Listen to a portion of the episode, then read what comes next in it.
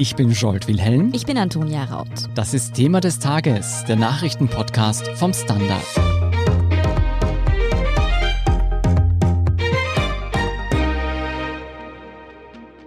Wer sich bei seiner FFP2-Maske schon einmal über diesen roten Bügel über der Nase gewundert hat, dieser sagt uns eigentlich, dass die Maske in Österreich produziert wurde.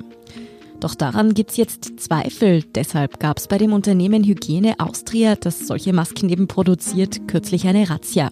Der Hersteller soll Masken aus China importiert und dann von Schwarzarbeitern umpacken lassen haben.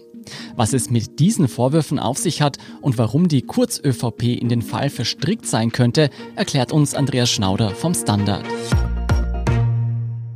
Andreas, was war denn der konkrete Anlass für diese Razzia bei der Hygiene Austria? Die Wirtschafts- und Korruptionsstaatsanwaltschaft hat offenbar Hinweise bekommen, dass es bei Hygiene Austria zu Schwarzarbeit und zu Umetikettierung von FFP2-Masken gekommen ist. Sie hat deshalb gestern im großen Stil unterstützt von Finanzbeamten und von Landeskriminalbeamten zwei Standorte gefilzt. Die Hygiene Austria ist ein Gemeinschaftsunternehmen von zwei sehr renommierten Firmen, nämlich Lenzing in Oberösterreich und Palmas. Und das war doch ziemlich auffällig, dass bei zwei so renommierten Firmen beziehungsweise deren Gemeinschaftsunternehmen an zwei Standorten in Wiener Neudorf und im Wiener Bürogebäude hier die Beamten doch in einer großkonzertierten Aktion anklopfen. Weiß man denn schon, ob sich dabei der Verdacht der Ermittler bestätigt hat? Hat diese Untersuchung jetzt schon neue Hinweise ergeben? Ja, dazu hatten sich die Ermittler noch bedeckt. Die Wirtschafts- und Korruptionsstaatsanwaltschaft will derzeit keine genaueren Mitteilungen machen. Das heißt, wir tappen da noch etwas im Dunkeln, ob sich der Verdacht erhärtet hat.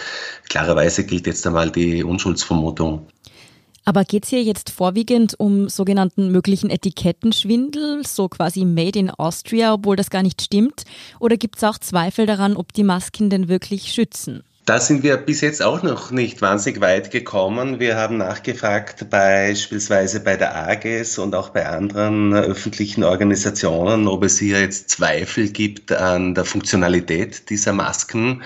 Wie gesagt, wir haben dazu noch keine näheren Informationen erhalten. Grundsätzlich vielleicht ein Wort dazu. Also ich gehe davon aus, dass die Funktionalität der Masken nicht im großen Stil äh, eingeschränkt ist. Es ist unter Umständen auch legal oder es kann legal sein, selbst wenn es chinesische Masken sind, dass sie made in Austria sind oder das draufsteht. Das ist nämlich dann der Fall, wenn eine erhebliche Wertschöpfung in Österreich passiert. Und theoretisch, ohne dass man das jetzt schon weiß, ist es denkbar, dass chinesische Masken durch zusätzliche Wertschöpfungsschritte, beispielsweise durch das Hinzufügen von Beschichtungen oder von Gummibändern, wäre es durchaus denkbar, dass auch chinesische Masken legal als österreichische Masken verkauft werden können. Aber wenn es zumindest theoretisch auch ein legales Vorgehen sein könnte, was ist denn juristisch gesehen der konkrete Tatbestand? Wofür könnte die Hygiene Austria belangt werden? Ja, da gibt es einmal den Verdacht, der, wie gesagt, bis jetzt aus meiner Sicht noch nicht erhärtet ist, des gewerbsmäßigen Betrugs, aber auch der organisierten Schwarzarbeit. Was wir hören ist, dass Schwarzarbeiter diese Kartons aus China umgepackt hätten und diese Aktionen dann durchgezogen worden sind, um eben auch die Kunden zu täuschen. Sollte sich dieser Verdacht, noch einmal, es gilt die Unschuldsvermutung, sollte sich das erhärten, dann hätte man natürlich schon die Abnehmer getäuscht und deshalb sehen hier die Ermittler den Verdacht des gewerbsmäßigen Betrugs. Du hast anfangs schon angesprochen, das Unternehmen Hygiene Austria gibt es ja noch gar nicht so lange. Was wissen wir denn über diese Firma bisher? Ja, das ist eigentlich schon so am Anfang ein kleiner Knalleffekt gewesen, dass zwei renommierte Unternehmen, ich habe schon erwähnt, im April des Vorjahres, das war die Zeit, als Masken auf den Weltmärkten kaum erhältlich waren und man mit großen konzertierten Aktionen Masken aus China eingeflogen hat, sehr publikumswirksam auch von der Politik genützt, mhm. dass hier dann versucht wurde, in Österreich eigene Produktionen aufzuziehen. Da gab es dann mehrere Bestrebungen, die zum Teil auch ganz gut funktionieren.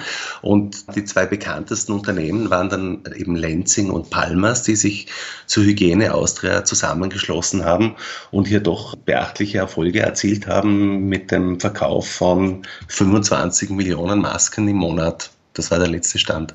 Mhm. Ja, es ist auf jeden Fall nicht das erste Mal, dass Hygiene Austria in den Fokus rückt. Die Neos haben dazu nämlich schon einmal eine Anfrage eingereicht zur sogenannten Palmers Connection. Was hat es denn damit auf sich? Ja, hier vermutet die Opposition, dass es Kontakte zur Politik, konkreter zur ÖVP gibt. Es ist nämlich so, dass Palmas schon vor einigen Jahren an die Mitglieder der Familie Wieser verkauft wurde. Und einer der Herrn Wieser ist der Ehegatte der Büroleiterin von äh, Sebastian Kurz. Das sind aber, wie gesagt, Verbindungen, die politisch jetzt von der Opposition ausgeschlachtet werden. Es gibt keine Hinweise, dass hier die Politik bei Palmas in irgendeiner Weise nicht korrekt gehandelt hätte so Sachen wie Betriebsbesuche von Sebastian Kurz oder Frau Wirtschaftsministerin Schramböck oder die niederösterreichische Landeshauptfrau Johanna Mikl-Leitner am Standort in Wiener Neudorf im Süden von Wien sind eigentlich keine unüblichen Vorgänge. Ja, trotzdem hat jetzt auch das Unternehmen in einer Stellungnahme angedeutet, dass die Razzia etwas mit dem aktuellen Clinch zwischen Kanzler Kurz und der WKSDA zu tun haben könnte. Warum gibt's hier denn noch einmal Reibereien und warum geht das Unternehmen davon aus, dass es damit reingezogen wird? Ja, das war ein doch recht origineller Hinweis in dieser Aussendung gestern spät abends. Es wird da angedeutet, dass man mit hineingezogen wird in jene Auseinandersetzung, die auf der politischen Ebene jetzt seit einigen Wochen tobt, muss man fast sagen. Hier geht es um Anschuldigungen der ÖVP, allen voran von Sebastian Kurz, dass die Wirtschafts- und Korruptionsstaatsanwaltschaft hier möglicherweise aus politischen Motiven so massive Ermittlungsschritte gegen ÖVP-Leute oder ÖVP-nahe Bereiche setzt.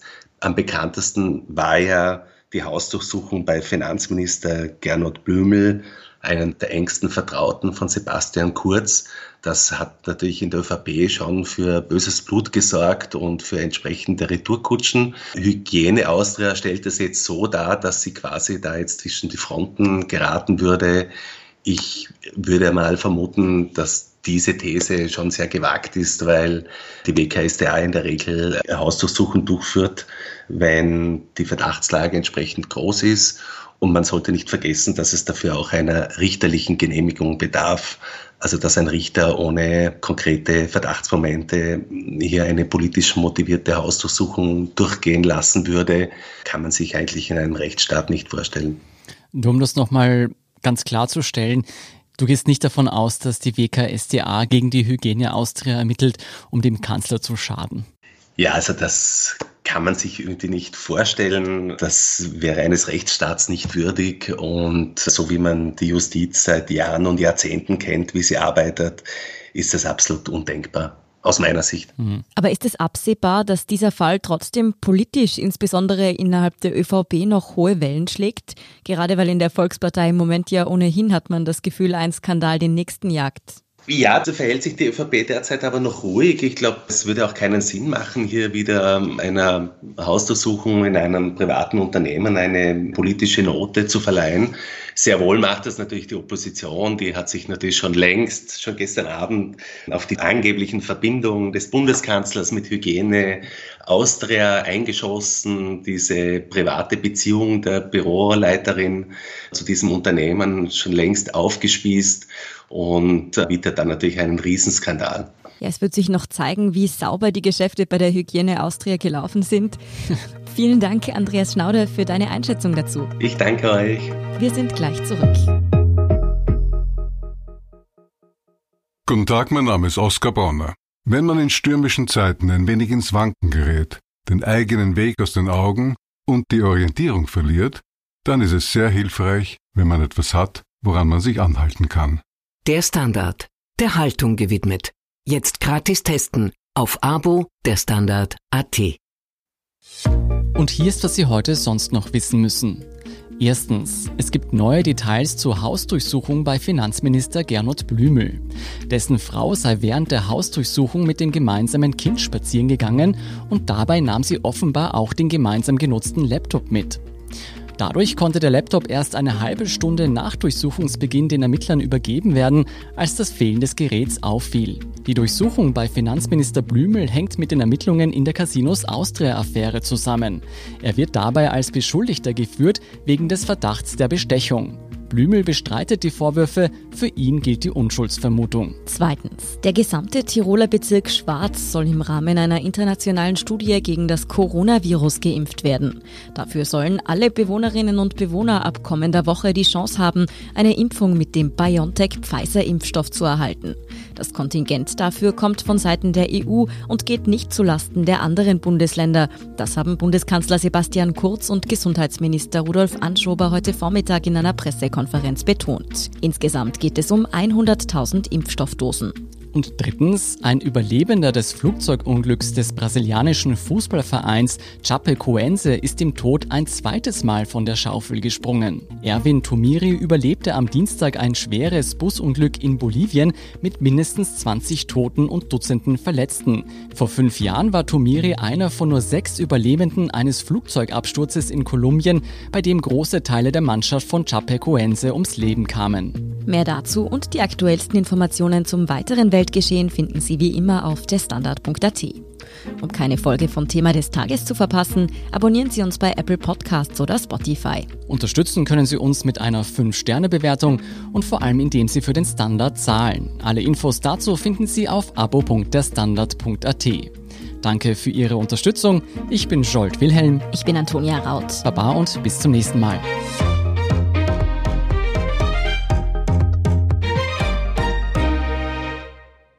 Guten Tag, mein Name ist Oskar Bonner. Wenn man in stürmischen Zeiten ein wenig ins Wanken gerät, den eigenen Weg aus den Augen und die Orientierung verliert, dann ist es sehr hilfreich, wenn man etwas hat, woran man sich anhalten kann.